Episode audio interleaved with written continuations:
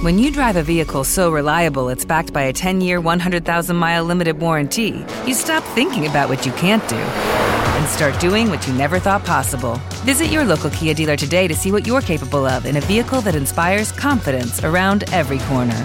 Kia, movement that inspires. Call 800 333 4KIA for details. Always drive safely. Limited inventory available. Warranties include 10 year 100,000 mile powertrain and 5 year 60,000 mile basic. Warranties are limited. See retailer for details.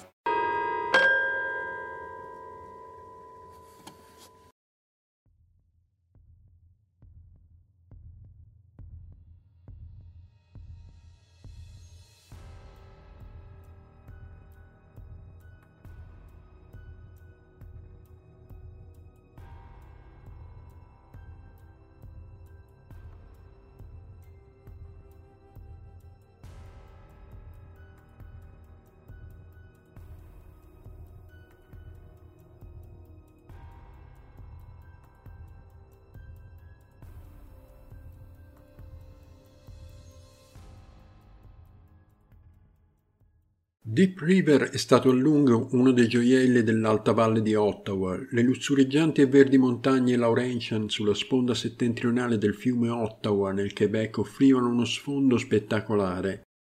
Nascosta nella costa meridionale del fiume, quasi invisibile dalla vicina Trans-Canada Highway che la collega ai Chalk River Research Laboratories a 10 miglia lungo la strada, Deep River era stato il primo posto in Canada che Russell Williams aveva chiamato casa.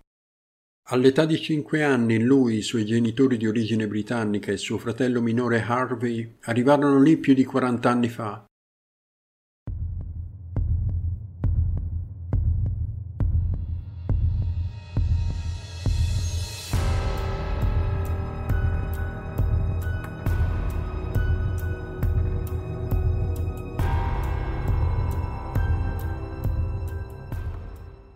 Cavalcando un'ondata di scienziati, tecnici e le loro famiglie attratti da lavori ben pagati e da un'esistenza quasi idilliaca. Ricca e remota, Deep River era un'oasi di colletti bianchi, di intellettuali in possesso di dottorato di ricerca sprofondata in un aspro paesaggio settentrionale. Era sotto ogni punto di vista insolita, Naturalmente da allora molto è cambiato, gli alberi che punteggiano le ordinate e sinuose strade residenziali di Deep River sono più spessi e più alti.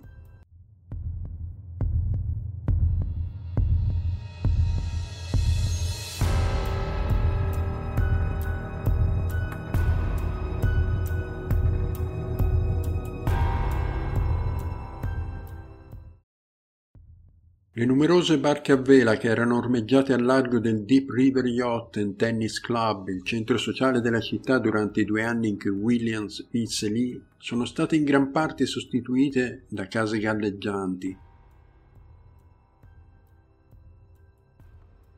Russell è sempre stato considerato un ufficiale modello nel corso dei suoi 23 anni di carriera. Si unì alle forze canadesi nel 1987 e ricevette le sue ali di volo tre anni dopo. Fu in seguito assegnato alla Three Canadian Forces Flying Training School con sede a Portage, la Prairie, Manitoba, dove prestò servizio per due anni come istruttore. Il primo gennaio del 1991 fu promosso capitano e assegnato al 434 Combat Support Squadron a Shearwater, Nuova Scozia, nel 1992, dove pilotava il CC-144 Challenger con l'incarico di fare pattugliamento costiero. Nel 1994 fu al 412 Transport Squadron a Ottawa, dove si occupava del trasporto di alti funzionari governativi e dignitari stranieri. Fu promosso maggiore nel novembre del 1999. Durante la sua lunga carriera militare la maggior parte delle persone che l'hanno conosciuto lo considerava un ragazzo intelligente e onesto, metodico, pignolo e un po' goffo socialmente, ma anche generoso e molto spesso gentile. Russell Williams aveva però anche un lato oscuro che col passare degli anni prese il sopravvento.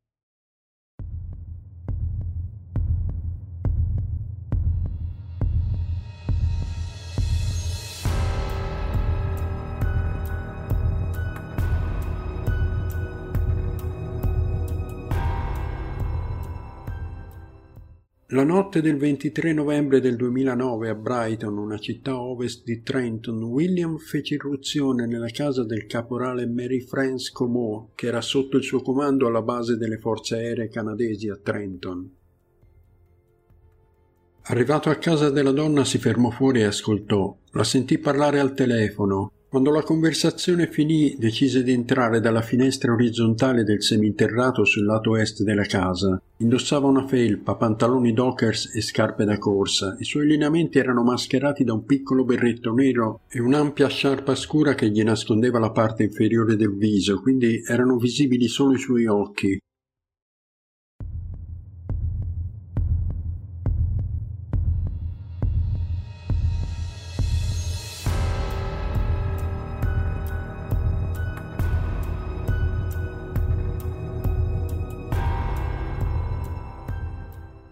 Aveva portato con sé quello che gli serviva per commettere uno stupro, corda, nastro adesivo, lubrificante, una torcia elettrica e naturalmente la sua attrezzatura fotografica, il tutto riposto all'interno di un borsone blu. Sì, perché il maggiore Russell era metodico anche in questo. Gli piaceva riprendersi quando commetteva questo genere di crimini, quasi come se volesse cristallizzare quegli attimi, Mary France era vestita solo di uno scialle quando scese le scale di legno del seminterrato alla ricerca di uno dei suoi due gatti. Naturalmente c'era una ragione per cui il gatto si era nascosto nel seminterrato. Aveva individuato l'intruso nascosto vicino alla fornace e lo stava fissando. I suoi occhi erano chiaramente visibili nella penombra. Quando la donna arrivò in fondo alle scale si trovò davanti una sagoma scura. Nella luce fioca e con il viso coperto non poté riconoscere il comandante Williams, ma la sua reazione alla sorpresa di trovarsi un intruso in casa fu rapida. Dopo avergli gridato bastardo, Mary France ingaggiò un corpo a corpo con l'uomo. Dopo un attimo di sorpresa, Williams la colpì alla testa diverse volte con la torcia, con una forza tale da causargli un'estesa emorragia e lividi. La donna tentò di scappare ma lui la spinse a terra, legandole le braccia dietro la schiena con la corda, così stretta che le lasciò segni di bruciature sugli avambracci e sui polsi. Una volta immobilizzata le avvolse la faccia nel nastro adesivo color argento che aveva portato con sé, lasciando un foro per l'aria intorno al naso che le consentisse di respirare. La sollevò in piedi e la legò a un palo di metallo al centro del seminterrato che fungeva da supporto per il soffitto. Poi Williams prese la sua macchina fotografica e scattò un paio di fotografie. La sua vittima era legata e bendata, a questo punto iniziò a prendere precauzioni in modo da non essere disturbato. Per prima cosa tornò fuori casa e rimise la zanzariera alla finestra del seminterrato da cui era entrato. Inavvertitamente lasciò impronte insanguinate che furono poi ritrovate nel sentiero tra le due case e anche sulle scale del seminterrato. Trovò una chiave per la porta d'ingresso della casa, la inserì nella serratura e la spezzò in modo che la porta non potesse essere aperta dall'esterno. Entrò poi nella camera da letto di Mary France e coprì con un lenzuolo l'unica finestra, spense tutte le piccole luci notturne nel soggiorno e nella camera degli ospiti. Poi tornò nel seminterrato, slegò Mary France dal palo di metallo e la spinse ai piedi delle scale, mentre lei ancora una volta combatteva disperatamente tentando di liberarsi. Furono trovati schizzi di sangue in grandi quantità un po' dovunque, una sezione del muro a secco era scalfito. La donna perse i sensi e finì sdraiata sulle scale, nuda con le mani ancora legate dietro la schiena. Williams scattò altre quattro fotografie, la portò di sopra in camera da letto e le rimise il nastro adesivo sul viso. Stava ancora sanguinando dalle ferite alla testa che macchiarono il tappeto della stanza. La mise sul letto, la lunga corda che le legava le mani era in parte distesa sul pavimento. Intorno alla testa le avvolse un asciugamano bordeaux fissato saldamente con del nastro adesivo. Quindi accese la sua videocamera e registrò tutte le violenze fisiche subite dalla donna. Nelle due ore successive violentò ripetutamente Mary France registrando l'aggressione con video e dozzine di foto ravvicinate scattate con una fotocamera a mano. Williams sembrò preoccupato di ottenere la massima varietà possibile nei suoi filmati in termini di angolazioni e dettagliati primi piani, Come dimostreranno in seguito i file trovati sul PC dell'uomo, riprese anche se stesso mentre era completamente nudo al di fuori di una specie di passamontagna calato sul viso. Si filmò persino mentre scattava foto fisse con l'obiettivo della videocamera puntato sulla fotocamera Sony che teneva in una mano, tenuta a pochi centimetri da ciò che stava fotografando. In questo modo aveva due serie di immagini per la sua macabra collezione. Le disse che non l'avrebbe uccisa, ma come avrebbe fatto con Jessica Lloyd due mesi dopo mentiva. Mentre Mary Frances si rannicchiava in un angolo, la faccia ancora avvolta nel nastro adesivo, Williams sadicamente decise di ucciderla mettendo un altro pezzo di nastro adesivo sul naso.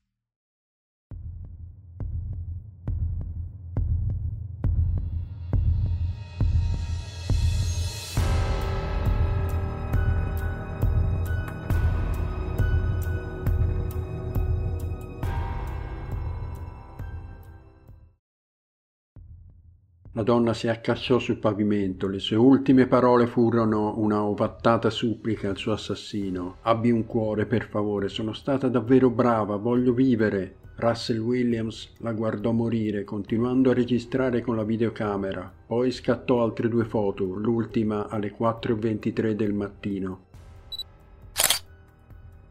Prima di andarsene si curò di ripulire tutto e mettere le lenzuola del letto in lavatrice versandoci dentro una bottiglia di candeggina. Nel frattempo continuava a riprendere tutto e a scattare foto.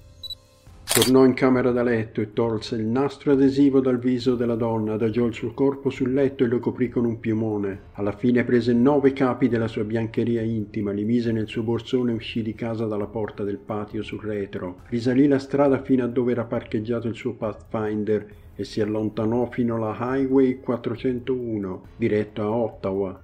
Accese il suo Blackberry, sarebbe stato ancora buio per un altro paio d'ore, aveva una riunione mattutina a cui partecipare.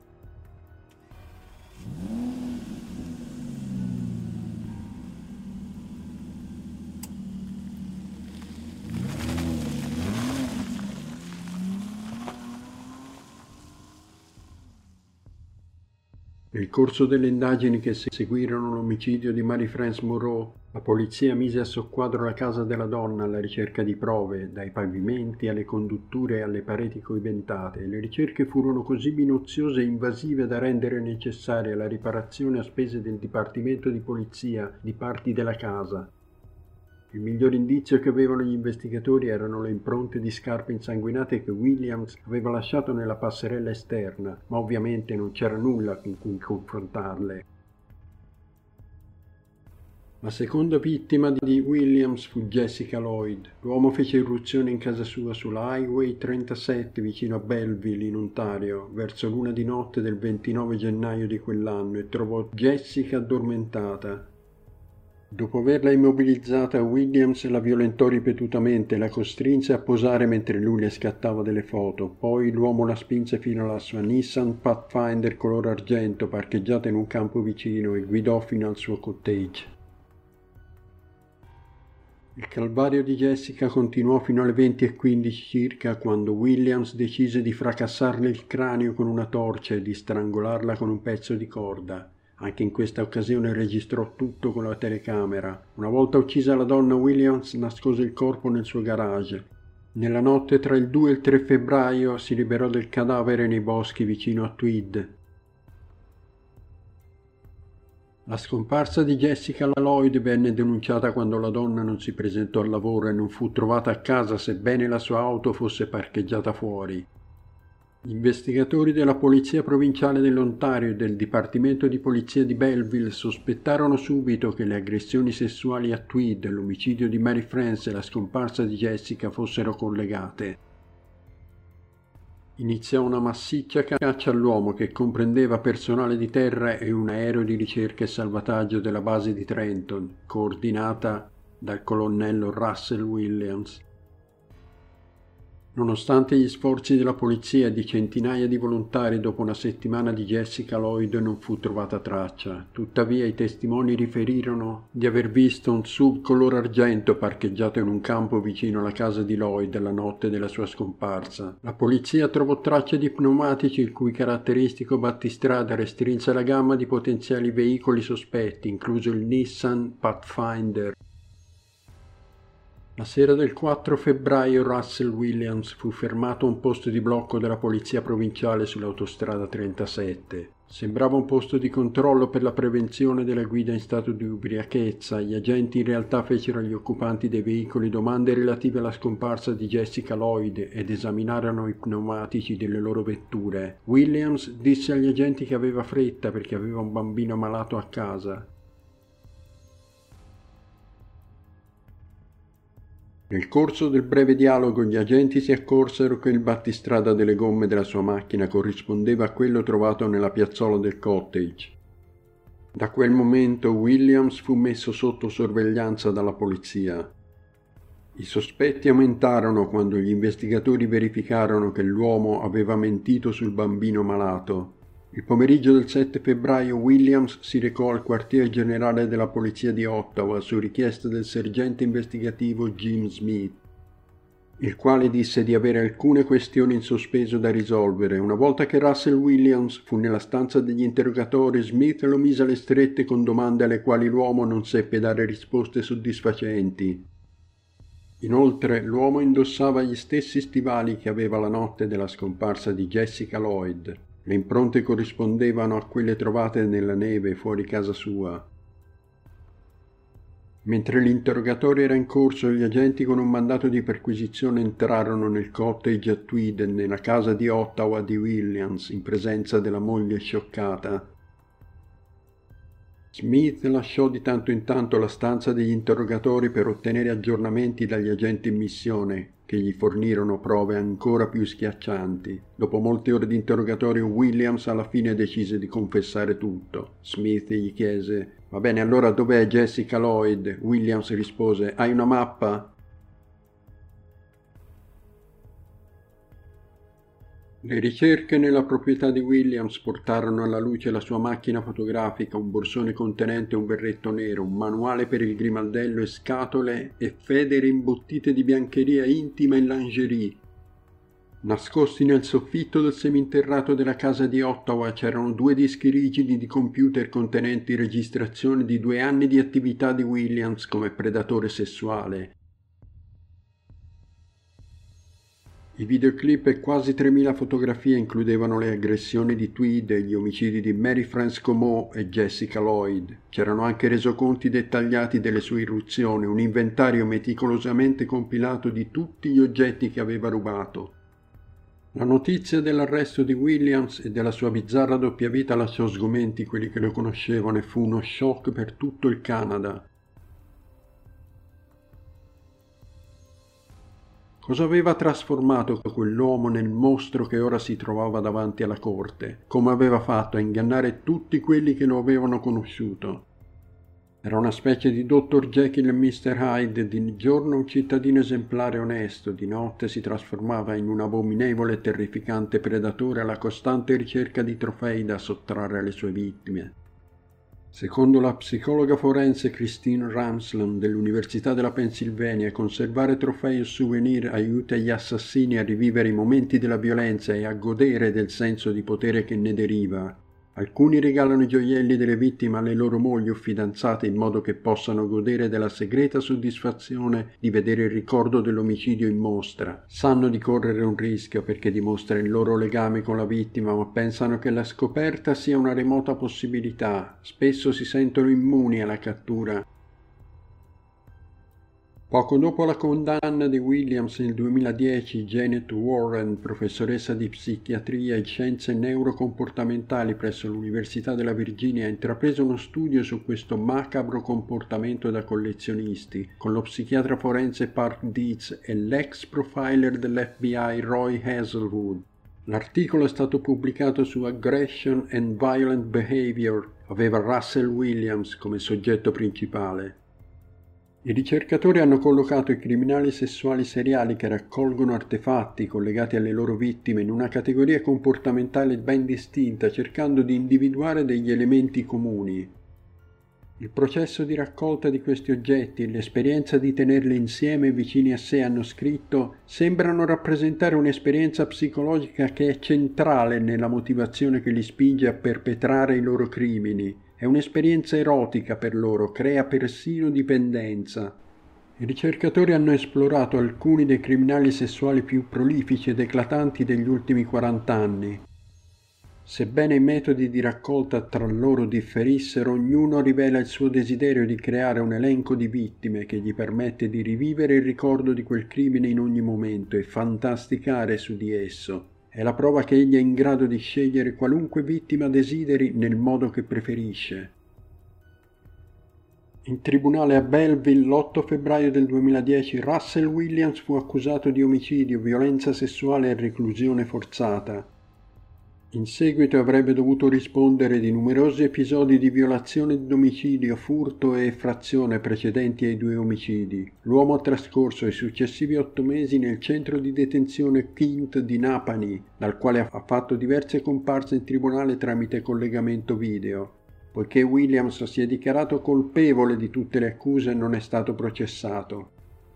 Durante il fine settimana di Pasqua dell'aprile 2010 le guardie hanno impedito a Williams di suicidarsi dopo che aveva ingerito un pezzo di cartone. Successivamente è stato tenuto sotto sorveglianza 24 ore su 24 e il 22 ottobre del 2010 è stato condannato a due ergastoli senza possibilità di libertà condizionale per 25 anni. È stato anche registrato come molestatore sessuale, la sua Nissan Pathfinder e tutti gli indumenti rubati alle sue vittime sono stati distrutti. Inoltre è stato privato del grado e licenziato dalle forze canadesi, la sua uniforme è stata bruciata e le sue decorazioni sono state distrutte. La moglie, che ha sempre sostenuto di non sapere nulla dei crimini del marito, ha iniziato la procedura di divorzio. Attualmente Russell Williams è detenuto nel carcere di massima sicurezza di Port Cartier